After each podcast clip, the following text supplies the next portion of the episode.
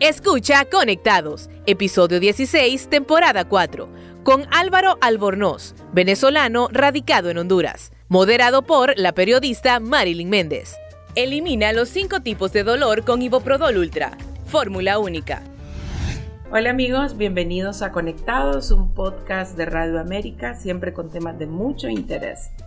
Hoy vamos a conversar con un venezolano naturalizado hondureño, radicado aquí desde hace muchísimos años y para tratar la problemática de Venezuela, porque en realidad sí estamos muy preocupados. Le damos la bienvenida a Álvaro Albornoz. Bienvenido. Gracias Marilyn, para mí es un placer estar aquí en tu, en tu programa, ¿verdad? Que se escuche y se mire por todas las redes eh, de la web, ¿verdad? Y interesante el tema que vamos a tratar hoy. Sí, Álvaro, pues antes eh, participaba bastante en medios de comunicación, bueno, es catedrático universitario y tiene mucha experiencia y es autoridad para hablar de, la situación de sus compatriotas. Álvaro, estamos muy preocupados porque cada vez vemos más venezolanos en, Honduras, transitando por Honduras, pero también con muchas dificultades para, para pasar, para hacer tránsito por el país. Sí, bueno, justamente ahorita en este momento que vengo llegando aquí a Radio América, en la esquina ahí en el semáforo, acabo de ver dos venezolanos, andan con la bandera, eh, limpiando los, vidrios de los carros para recolectar pues un poco de dinero y, y poder seguir su tránsito hacia Estados Unidos, que es la, la meta que tienen. Eh, realmente es bastante preocupante, difícil, como tú lo dices, cada día son más y más los venezolanos, creo que no hay ningún hondureño que no los haya visto en las calles porque están por toda Tegucigalpa entera, están por San Pedro, están por Danlí, están por muchísimas departamentos y zonas de, eh, de Honduras pidiendo ayuda, pidiendo dinero, comida, eh, vestimentas para poder seguir su, eh, su, camino hacia Estados Unidos. Después de venir por ese peligrosísimo, ¿verdad? Selva del, del Darién, en la cual muchos dejan sus vidas ahí son, son algunos los que logran sobrevivir y llegar pues hasta acá a, Honduras a seguir ese camino. Sí. Yo sé que es muy difícil Álvaro porque eh, la migración venezolana se ha acrecentado en los últimos meses. ¿Qué es lo que está pasando en Venezuela? El presidente sigue siendo el mismo, pero ¿por qué este éxodo tan masivo?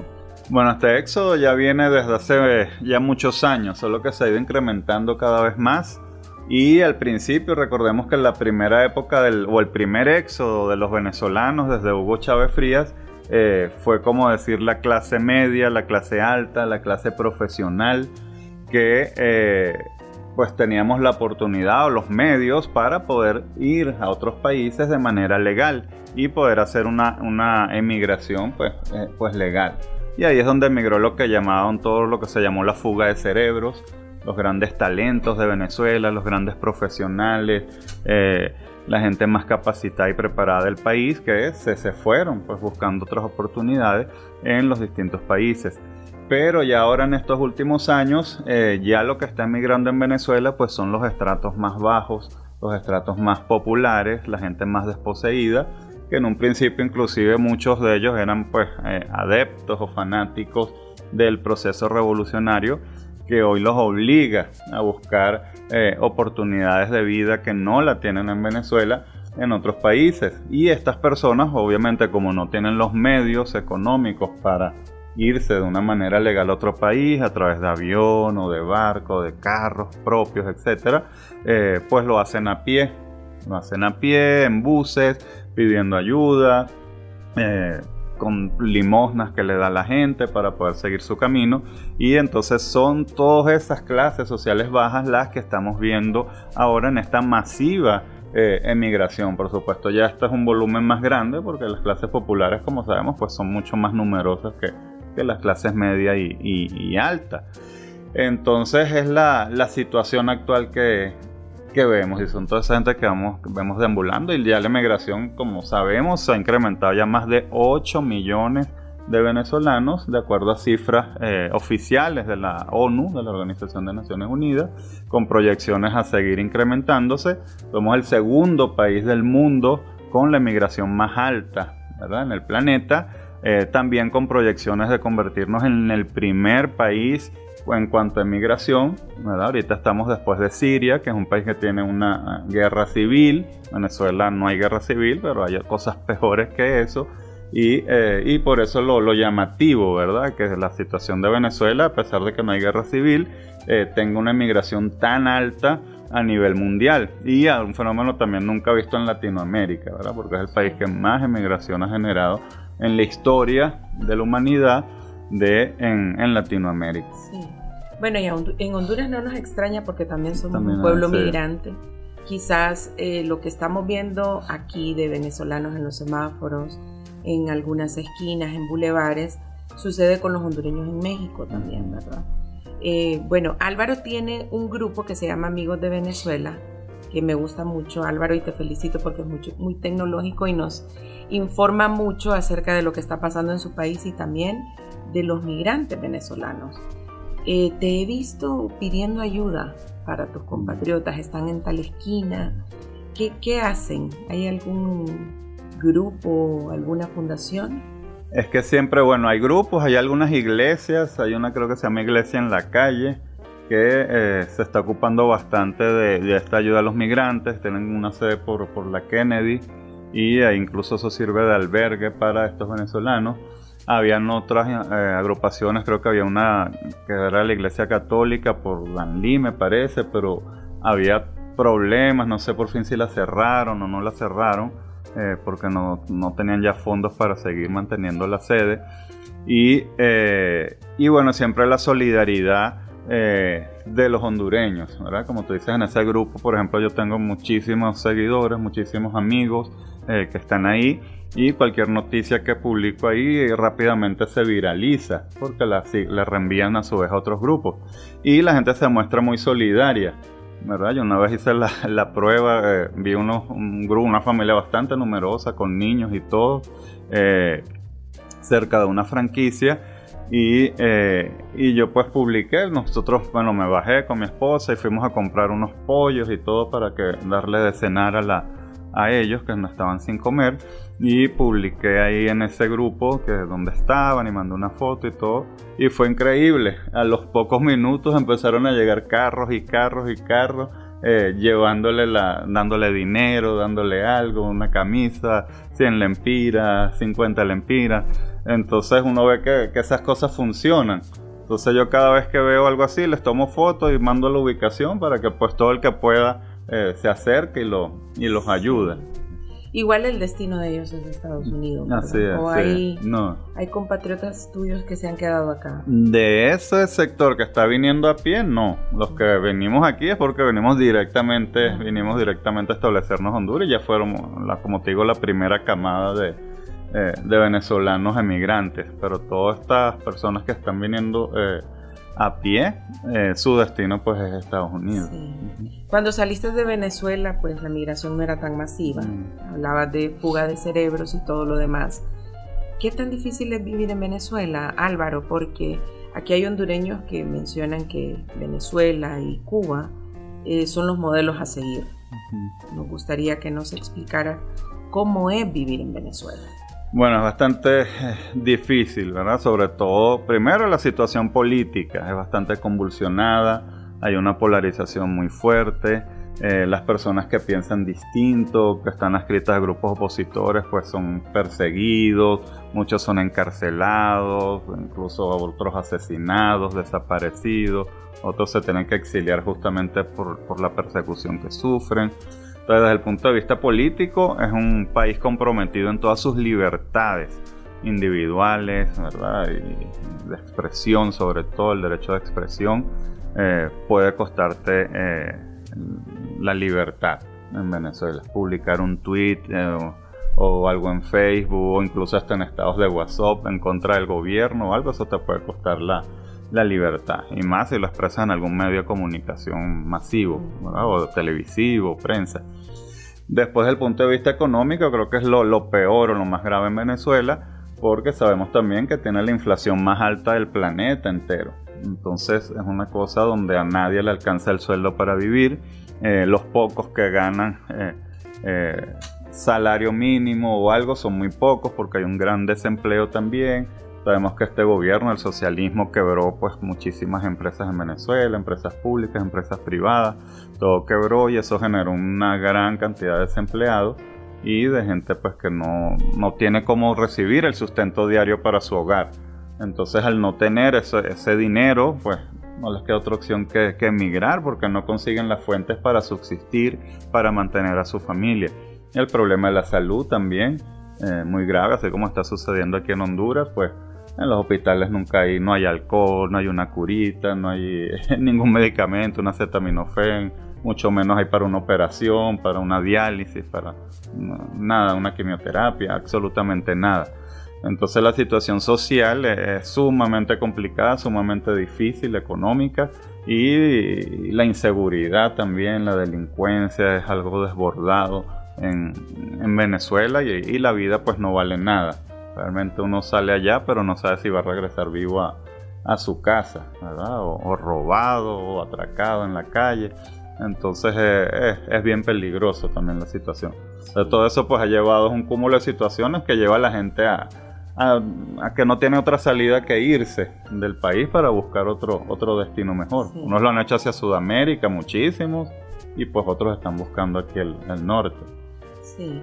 Bueno, Honduras es un país pobre también, inseguro y muy similar a lo que estás comentando, pero nosotros no tenemos petróleo, Y ustedes sí tienen. ¿Qué ha pasado con esas reservas mundiales, las mayores y todo lo que se menciona?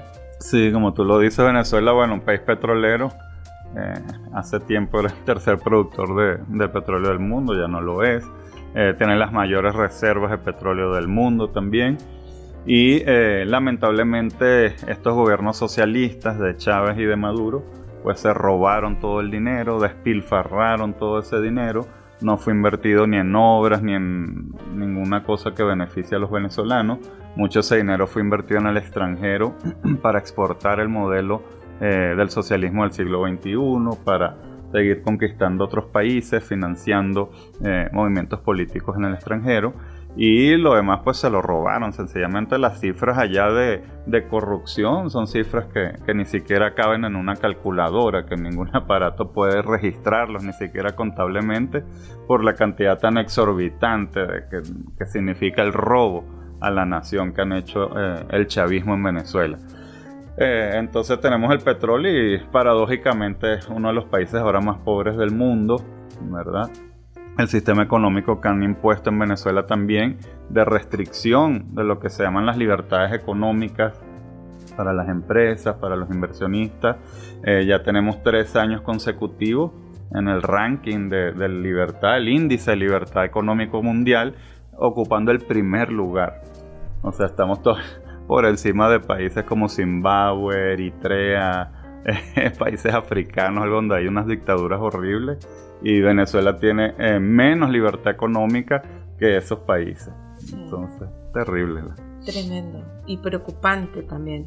Álvaro, y, hablando de elecciones en tu país, si van a elecciones cada cuánto tiempo, ¿cómo es el sistema de elecciones porque tienen el mismo presidente desde hace tiempos. Sí, aquí, bueno, desde la reforma constitucional que hizo Chávez, o la constituyente que hizo Chávez en el 99, eh, el sistema de gobierno, la duración del periodo de gobierno pasó de cinco años que teníamos antes a seis años. Entonces ahora el presidente dura seis años. Eh, de acuerdo pues a ese cronograma, el año que viene, 2024, tendrían que convocarse elecciones presidenciales.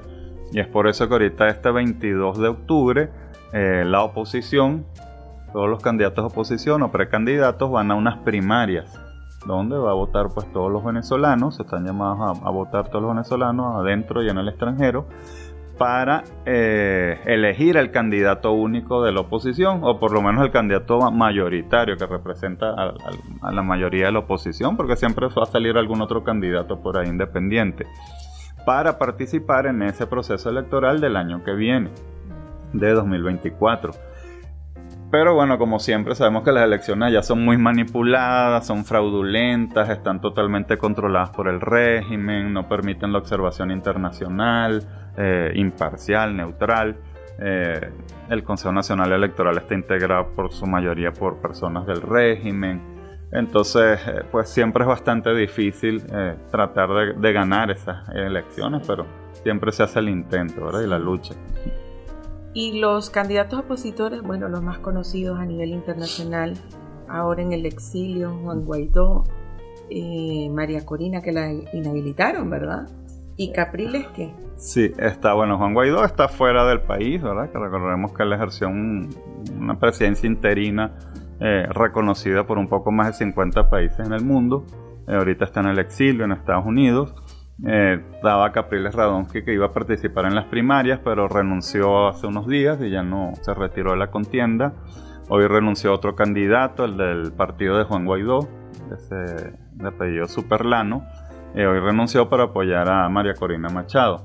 allá, bueno, de acuerdo a todas las encuestas, las estadísticas, eh, se, tiene entendido que la ganadora contundente va a ser María Corina Machado. Tiene un porcentaje avasallante en todas las encuestas que ni siquiera todos los candidatos restantes juntos no llegan ni, ni a superarla ni por lejos. Entonces eh, se prevé pues un triunfo bastante aplastante de María Corina Machado, quien legalmente no está eh, inhabilitada. Ella no tiene ninguna inhabilitación es una cuestión que inventaron ahí el chavismo, que uno dijo, una persona que supuestamente es de oposición, pero que realmente no lo es, y pidió una, un oficio a la Contraloría y la Contraloría le respondió, pero es algo que no tiene ni pies ni cabeza, algo que ella nunca fue notificada, que nunca fue, eh, se le abrió un procedimiento, que no hay nada. Ella tuvo una inhabilitación hace años y fue por un año esa inhabilitación pero eso ya se cumplió, ya venció hace bastante tiempo. Y esta supuesta inhabilitación de que hablan eh, realmente no existe. Jurídicamente no hay ningún documento, no hay ningún expediente, no hay nada que diga que ella fue inhabilitada. Entonces no, no sería algo procedente, ¿verdad? Sí. Hablando de tu vida en Venezuela, Álvaro, ¿hace cuántos años eh, saliste? ¿Hace cuánto tiempo estás aquí en Honduras? y has regresado a tu país. Yo cumplí ya 13 años acá, ya me vine en el, en el 2010 y a Venezuela solo viajé en el, 2000, en el 2013, fue la última vez que fui, así que tengo 10 años sin, sin visitar ¿verdad? presencialmente a, a, a Venezuela. ¿Tienes parientes allá todavía? Es, bueno, mi mamá, una hermana y pocos tíos o algo, porque la verdad también la mayoría se han ido. Tengo todos mis primos están en el extranjero, están regados por todo el mundo, como todas las familias venezolanas y, y, mis amistades, todo. Uno ve, nosotros tenemos grupos de WhatsApp de, de los que se graduaron conmigo de bachillerato y de los que se graduaron conmigo de abogado. Y es impresionante, casi el 90% de cada grupo estamos todos fuera del país. Entonces hay gente que está hasta en Qatar, en Arabia Saudí, en Canadá, en España, en Portugal, en, Francia, en Italia. Y, así nos comunicamos, ¿verdad? En Colombia. Y cada vez que hablamos, cada quien en sus horarios respectivos, pero increíble como todos, tanto bachillerato como de la universidad, el, más del 90% estamos fuera de Venezuela. Y esa es la realidad en prácticamente todos los hogares. En todos los hogares por lo menos hay un familiar que está, que está fuera del país. Sí. ¿Qué podría cambiar de ganar la oposición y, derrotar el régimen? Este sí es un régimen. Un régimen, sí, Totalmente, una, una dictadura, un régimen cleptocrático además, autoritario y socialista. Esos son los modelos socialistas. Esos son los modelos socialistas, sí. Sí, a Venezuela le pasó lo de Cuba. Lo de Cuba, sí. Allá está pasando, tenemos un régimen autoritario, todavía hay ciertos vestigios eh, de democracia, ¿verdad? Es un régimen que ha estado como en transición hacia el totalitarismo como en Cuba, pero que me imagino que por la lucha de, la gente y la presión internacional, esa transición no se ha logrado todavía consolidar completamente.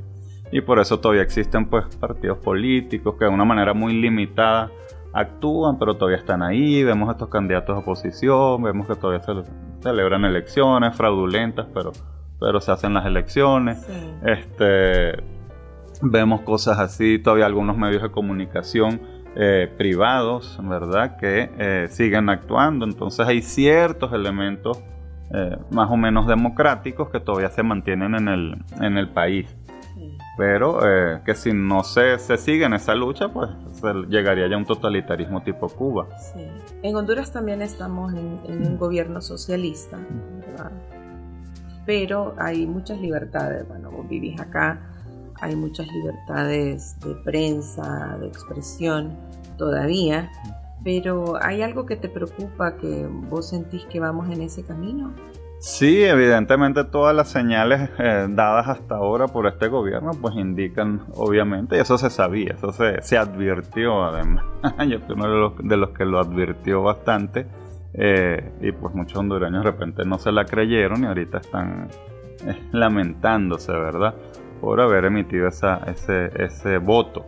Eh, pero obviamente todo esto tiene un patrón, todo esto tiene unas eh, instrucciones, unos planes que vienen desde afuera, desde el Foro de Sao Paulo, del Grupo de Puebla, y, eh, y todo eso es como un libreto que se viene aplicando en todos los países donde ganan los candidatos del socialismo del siglo XXI.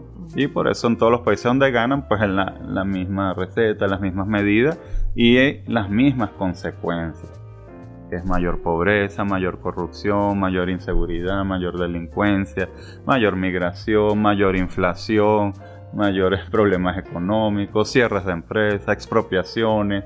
O sea, las consecuencias son las mismas en todos los países. Vemos a Argentina, vemos a Chile, eh, países que también eran eh, bastante importantes, bastante grandes económicamente y ahora los vemos pues sumidos en, en crisis terribles también económicas.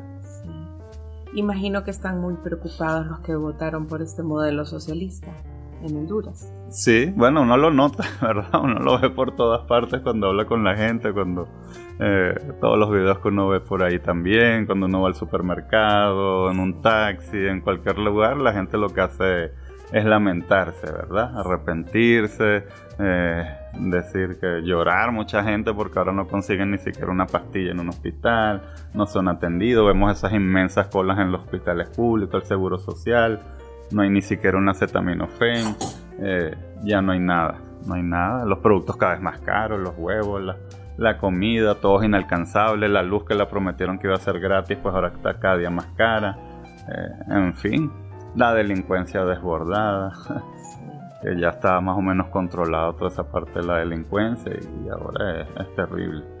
El, el debacle de, de, Venezuela fue esa constituyente que hizo Chávez, Álvaro.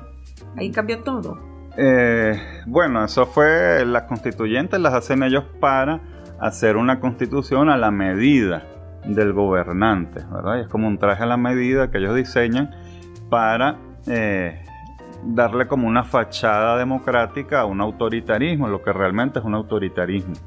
Entonces como una especie de dictadura disfrazada de, eh, democracia con una fachada democrática. Y eso es justamente uno de, de los planes o de los, proyectos que hay en ese, en ese modelo, ¿verdad? El Foro de Sao Paulo.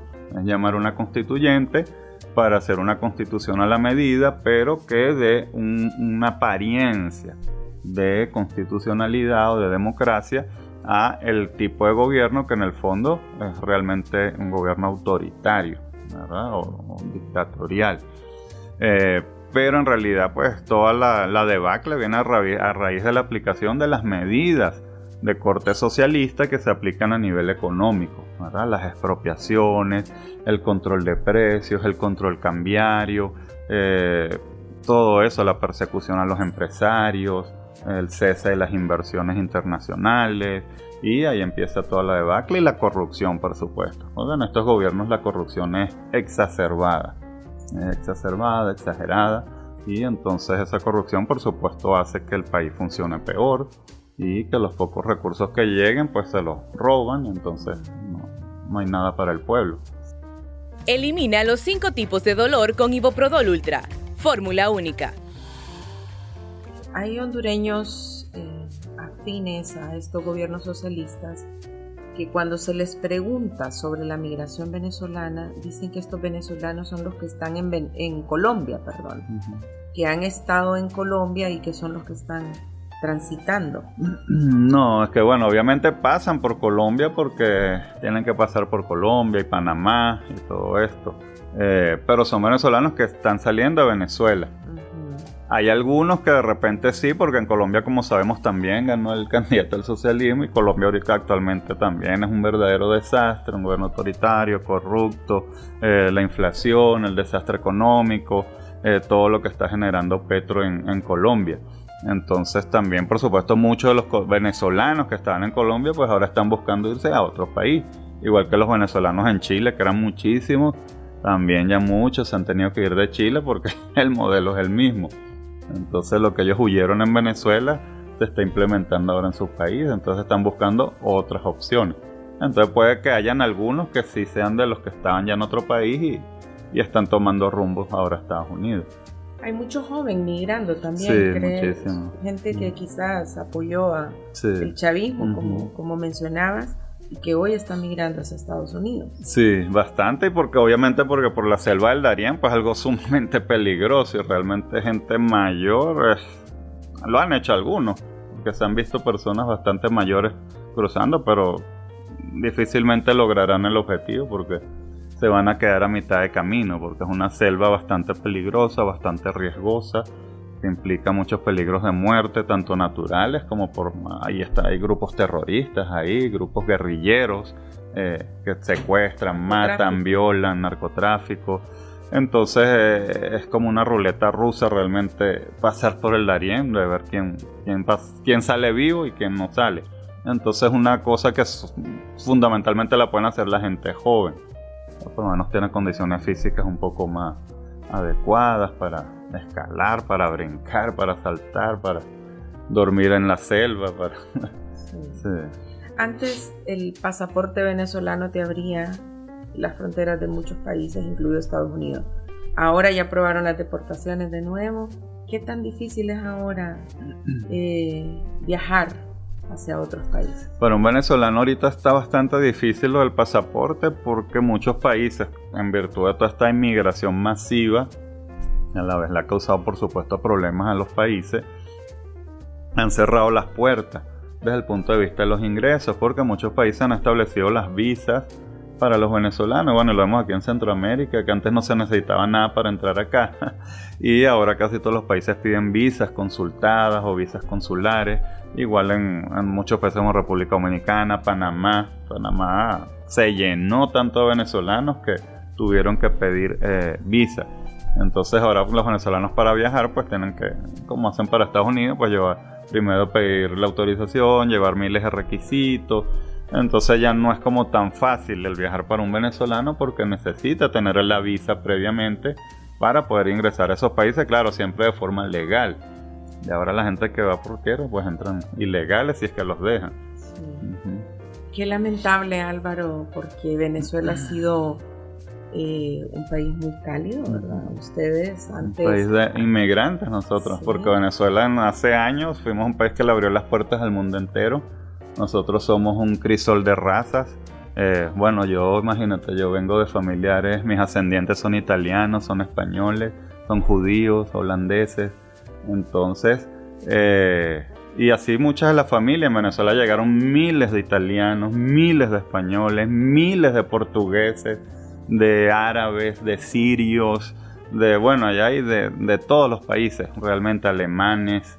Entonces eh, fuimos un país muy cálido, sobre todo también de sudamericanos. Cuando Colombia tuvo todos grandes problemas antes de Uribe, eh, Venezuela se llenó de colombianos, de ecuatorianos, de haitianos, de peruanos y, le abrimos las puertas. Allá tuvieron trabajo, montaron empresas, muchos se hicieron millonarios. Eh, o sea, fuimos un país que les abrió realmente los brazos a todos, que los recibimos con mucho cariño, que nos mezclamos con ellos, que nos casamos con gente eh, de esos países y que por eso entonces toda la... Eh, dicen que de ahí viene la belleza, ¿verdad? Las mujeres venezolanas y, la razón de tantos triunfos en los concursos internacionales de belleza, porque eh, es producto, ¿verdad? Esa mezcla de razas europeas, asiáticas, árabes, con la raza autóctona y entonces da, como producto pues esa, esa raza tan especial de las mujeres venezolanas. Sí, muy bonito también y aquí se consumían muchos productos de televisión y todos los famosos culebrones venezolanos en aquellos tiempos, ¿verdad? Que se acabaron también con Hugo Chávez, porque hasta eso se acabó en el gobierno socialista de Chávez, se dejaron de producir las novelas, todos esos artistas tuvieron que emigrar, irse a Estados Unidos, a otros países porque ya no se hicieron más nunca novelas. En la actualidad ahorita creo que está empezando a retomar una novela que están haciendo. ¿Y los cantantes todos casi en todos el exilio? Todos los cantantes en el exilio, todos también. Eh, sí, la mayoría están afuera del país. Les pasó la historia de Cuba. sí, tal cual. Tal cual, ¿verdad? bueno, qué interesante Álvaro, ya en las últimas preguntas ¿Qué tal te ha tratado Honduras? Aquí te sentís con muchas libertades, sabemos que tenés algunas preocupaciones por lo que has vivido en Venezuela, pero todavía se, respiran aires de libertad por acá. Sí, bueno, Honduras es un país que me abrió las puertas, que, al que amo profundamente, y por eso me hice eh, hondureño. Aquí conocí a mi esposa, hondureña también por nacimiento. Eh, aquí tuve a mis dos hijos, dos hermosos hijos que amo profundamente. Eh, y tengo gran cantidad de amigos, inmensa cantidad de amigos, amigos en toda Honduras, gente que de repente ya he dejado de ver, pero siempre eh, los llevo en el corazón y siempre estamos en contacto con muchos de ellos a través de, la, de, las redes, del teléfono, etcétera. Y es un país con gente muy noble, muy trabajadora, muy cálida, muy abierta siempre a ayudar al extranjero. Yo creo que todos esos venezolanos que pasan por aquí, que es que los entrevistas, entrevistan siempre dicen eso, ¿verdad? la calidez de los hondureños, de cómo los ayudan. Eh, y uno lo ve, que cada vez que ve una banderita de Venezuela, yo veo que todo el mundo, aunque sea cinco lempiras, le dan y, la gente es muy solidaria con los venezolanos que están eh, emigrando por acá. Entonces sí, es un país muy que esperemos que siga así, ahora que no se le quiten las libertades que hasta ahora hemos gozado acá, eh, que no se nos cercenen los derechos como ocurrió en Venezuela y que este tipo de gobierno socialista pues no, eh, no permitamos ¿verdad? que se logren eh, consolidar como pasó en Venezuela. Sí. Aquí hay una fuerte oposición mayoritaria también, ¿verdad? Entonces podría estar bastante equilibrado. Sí, porque había un resquebrajamiento inclusive en las bases de apoyo al mismo gobierno. Vemos que pues, el principal apoyo que tenía, que era Nasrallah y su partido, pues rápidamente se, eh, se deslindaron. Y como les digo, las mismas bases del partido, pues la gente está muy descontenta. Hay un descontento generalizado por la situación económica eh, que estamos viviendo, la situación de inseguridad personal que es terrible otra vez aquí en Honduras. Eh, y entonces creo que eso está preocupando a todo el mundo. Entonces sí, ya la base de apoyo popular, pues sorprendentemente es algo que ha perdido en, en poco tiempo, porque tiene que un año y unos meses. Casi dos. Casi dos y, realmente la popularidad creo que está como en el 16% según la última encuesta. Está sumamente baja. Preocupante. Bueno, y, con lo que mencionabas de ver a los venezolanos con su banderita, con una chumpa en los semáforos, pues yo estoy segura que la solidaridad del hondureño es como el hondureño en México, ¿verdad? Porque somos un país de migrantes también, saliendo todos los días del país y eso sin importar quién esté en el poder, ¿verdad? Honduras ha sido un país migrante también. Álvaro, una, dos preguntas ya para terminar. Hablemos de, narcotráfico y el problema en Venezuela. ¿Sí es cierto que el gobierno de Estados Unidos pidió una recompensa por Nicolás Maduro o eso es un fake news? No, sí, eso es cierto. Por Nicolás Maduro y por algunos otros personeros de, del gobierno, de Diosdado Cabello, que es uno de los jefes de los carteles de droga en Venezuela. Y eh, por Maduro están pidiendo 15 millones de dólares. Aunque claro, es algo como absurdo porque obviamente Estados Unidos sabe dónde está Maduro, sabe cómo encontrarlo, pero es como un tipo de medida de, presión, ¿verdad? O de como para tratar de que él no pueda viajar a países eh, aliados a Estados Unidos que de repente puedan eh, capturarlo, ¿verdad? Entonces, pero sí, es real, sí, es real. Bueno, como en redes pasan tantas cosas, ¿verdad? Mejor preguntárselo a Álvaro. ¿Es real esa, esa recompensa? 15 millones de dólares. 15 millones de dólares que no nos caerían mal, ¿verdad? Hay que llamar al FBI. Al FBI, sí. Sí, qué, qué tremendo eso. Bueno, y con lo de las elecciones, Álvaro, ya... Eh, entonces María Corina está habilitada. Eh, legalmente está habilitada, pero como sabemos que vivimos en un régimen autoritario, ¿verdad? Una dictadura, pues ellos seguramente se le ingeniarán para eh, eh, decir que sí o impedírselo, ¿verdad? Pero ahí ya estará la presión del pueblo de, tratar de, imponer la voluntad popular que se va a manifestar el 22 de, de octubre. Pero hace poco justamente hubo algo interesante, creo que hace uno o dos días, justamente en la ONU, el canciller de Venezuela, el gobierno de Maduro, estuvo hablando de las inhabilitaciones. Y aunque no se refirió a María Corina, no expresó su nombre así expresamente, pero sí eh, señaló y dijo que no existen en Venezuela inhabilitaciones eh, administrativas que conlleven una inhabilitación política, que solo a través de un tribunal se puede inhabilitar a una persona de participar en elecciones. Y María Corina, pues la supuesta inhabilitación en todo caso sería de la Contraloría, que es un órgano administrativo, no es un tribunal. Eh, entonces ahí prácticamente el canciller estaba diciendo que María Corina no está inhabilitada, aunque no dijo su nombre, pero en toda la explicación que él dio jurídica y toda la cuestión, eh, dio a entender de que ella no está inhabilitada.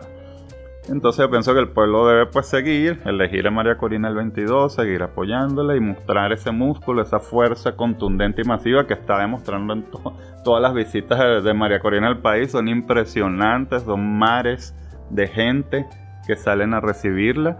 El gobierno trata de impedir las llegadas de María Corina a cualquier pueblo. Ponen alcabalas militares, ponen camiones volteados, containers para que ella no logre llegar a los sitios. Y se las ingenia y de la forma que sea llega a, los sitios y la gente la está esperando. Mense que ella tenía esta prohibición de que le vendieran boletos de aviones para ir a la isla de Margarita.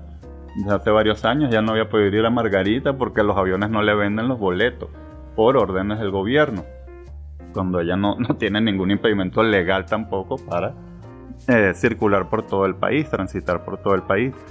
Pero bueno, ya se le ingenió, se fue en un peñero a medianoche y tal, y llegó a Margarita. Y allá estaba todo el pueblo de Margarita recibiéndola en las calles masivamente y eh, realmente tiene un apoyo impresionante, ¿verdad? Las encuestas la sitúan entre más del 54 a 63% eh, actualmente en las encuestas y es algo que va a ir creciendo eh, cada día más. ¿Cuántos habitantes tiene Venezuela? Venezuela, según las últimas estadísticas, ¿verdad? Tiene alrededor de unos 30 millones de venezolanos, de los cuales, como te digo, ya nos fuimos 8. Entonces deberían de quedar como unos 22. Casi todo Honduras ya se fue la cantidad de, de hondureños. Sí. Y bueno, Álvaro, ha sido un gusto de verdad conversar sobre la situación de Venezuela. Nos preocupa mucho porque es un aliado de, Honduras, hablando de, sistema, ¿verdad? De gobierno, como es el socialista. Hay hondureños que creen que, es mejor, que hay mejores condiciones para vivir en Venezuela, pero viven acá y les encanta ir allá por el imperio que llaman ellos. ¿Qué, mensaje le puedo mandar a esta gente que dice que Venezuela está en mejores condiciones que nosotros? Sí, no, realmente no está porque como te digo, la situación económica es, terrible, la inflación son muy, es como el 1% de la población es la única que puede tener de repente la capacidad para cubrir su canasta básica, mientras que todo el resto de la población eh, no les alcanza ni para comer, ni para pagar la luz o el agua o el colegio de los niños entonces una situación eh, económicamente bastante difícil. Mucha gente que, imagínense que hay gente que renuncia a su trabajo porque pagar el transporte para ir hasta el trabajo le sale mucho más de lo que va a ganar. Entonces prefieren no trabajar porque para qué van a trabajar si todo el sueldo se les va a ir solo en transporte. Y con qué come, con qué paga la educación, con qué paga la luz, el teléfono. Entonces hay gente que hacen varias cosas, eh, trabajan en varios lugares o venden cosas, eh, negocian para poder medio subsistir. Entonces allá subsiste la gente ahorita, la gente que está viviendo en las remesas. La gente que tiene, como todos tienen, por eso la gente se está yendo, ¿verdad? La gente se va para mantener al que quedó en Venezuela. Entonces le mandan remesa y con eso es que logran eh, sobrevivir las personas que tienen familiares en el extranjero y que le pueden mandar remesas a ellos. De resto, los dos, los que no tienen así esa condición, eh, están en situaciones muy, muy precarias. Eh, mencionan algunos presidentes del que está bloqueado económicamente Venezuela. ¿Es cierto esto? ¿Qué bloqueos hay? Sí, eso es falso. Realmente hay sanciones que han impuesto todos los gobiernos democráticos del mundo contra Venezuela por las violaciones a la democracia, a los derechos humanos. Y, eh, y realmente económicamente no hay, porque siempre los, el chavismo, los presidentes del, gobierno, eh, han alegado eso el bloqueo y que esa es la igual que Cuba, ¿verdad? Y que esa es la condición, pero vemos cómo entran los, eh, los Ferrari, por ejemplo, para, los chavistas. Entonces decimos, bueno, para los carros Ferrari que vienen del imperio y todo esto, no, no hay bloqueo, ¿verdad? Entonces, eh, eh, son situaciones contradictorias, ¿verdad? Y ahorita ahí vemos, hubo un momento, una época de, hace años que hubo toda escasez de alimentos terrible, que no se conseguía nada en los, en los anaqueles de los, de los supermercados hubo una escasez de alimentos muy fuerte. Pero en la actualidad que se están permitiendo un poco más las importaciones, ahorita hay abastecimiento de todo. Lo que no hay es gasolina ahorita otra vez. Pero alimentos hay, solo que nadie los puede comprar porque son muy caros. Solo un sector de la población muy muy pequeña puede adquirir los alimentos. Pero hay en todo eso bien importado porque en Venezuela ya casi no se está produciendo nada. Entonces todo es importado. Entonces realmente bloqueo como tal económico no, no existe. Existen sanciones eh, para el gobierno, ¿verdad? Hay ciertas limitaciones con la cuestión de la compra del petróleo y todo eso, porque son las sanciones que han impuesto los Estados Unidos, la Unión Europea, otros países, como medidas de presión para el gobierno de Maduro, como para tratar de, obligarlo a renunciar o a que pues adopte medidas más democráticas dentro del país. Sí, y es que contás todas estas cosas y me parece que me estás contando la historia de Cuba, con los alimentos, el acceso a, medicinas en diferentes Medicinas igual, ¿no? Medicinas hubo una época que tampoco eh, había nada, no se conseguía nada. Bueno, mi mamá es diabética y mi mamá la insulina se la manda a mi hermana de Estados Unidos. Entonces, porque allá casi no se consigue, o la que haya exageradamente cara que, que no, ¿verdad? Ya la inflación, la devaluación de la moneda ha sido tan grande que, por ejemplo, eh, en la actualidad una pastilla o una cajita de, algún medicamento te cuesta lo que en mi época cuando yo vivía allá costaba por ejemplo un vehículo o un apartamento. Y ahora eso que costaba antes un apartamento, con lo que te comprabas antes un apartamento, ahora lo que te compras una, una pastilla o cinco pastillas de medicina de algún tratamiento. Y, así es la, la, cuestión, ¿verdad? El dólar ha sido tan devaluado. El otro día mandaron la, la cantidad ya de evaluación y o sea, como le han quitado ceros a la moneda y todo eso, eso lo han hecho como para disimular eh, realmente la barbarie económica que se ha cometido en Venezuela. Pero si dejáramos la denominación de la moneda de, eh, de lo que costaba normalmente el bolívar antes de que llegara Chávez al poder, eh, un dólar ahorita representa como, no me acuerdo ni las cifras, son como 800 billones de, de bolívares. Una cosa así exagerada, un dólar, un dólar. Entonces, una cosa increíble. Sí. Y lamentable al mismo tiempo, Álvaro, cómo han cambiado, las cosas en Venezuela. Lo de los colectivos de, mm. Maduro y, de Chávez, me estaba contando alguien, pero mejor escucharlo de vos, que son los colectivos así del Partido Libre aquí en las calles, en las instituciones. Sí, eso bueno, es un modelo también copiado de Venezuela. En Venezuela existen eso, que antes los llamaban los círculos bolivarianos y después los, llamaron más colectivos. Eh, sí, son grupos armados, ¿verdad? De personas, realmente son delincuentes eh, armados, patrocinados, financiados por el gobierno, que se encargaban de amedrentar a toda la población que protestara o grupos de oposición, etcétera. Entonces ahí, por ejemplo, cada vez que nosotros hacíamos una protesta en una calle, una marcha, que eran pacíficas, exigiendo algún derecho, alguna libertad o algo, pues ahí llegaban estos colectivos con palos, con piedras, con pistolas, con, cualquier arma, ¿verdad? Y amedrentar, a tratar de disolver esa manifestación.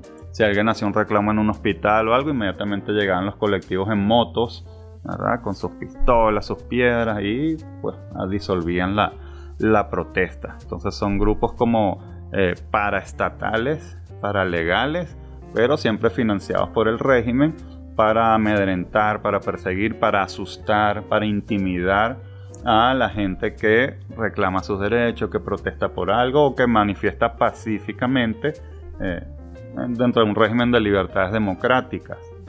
Entonces, Eh, y después el mismo modelo que se está aplicando acá ahora. Sí, cualquier similitud es, pura, coincidencia. ¿Verdad? Qué barbaridad. Bueno, y mi última pregunta, que no se me va a olvidar. Me dejó preocupada esa deuda que dijo el expresidente Zelaya que tenemos con tu país, Millones de dólares.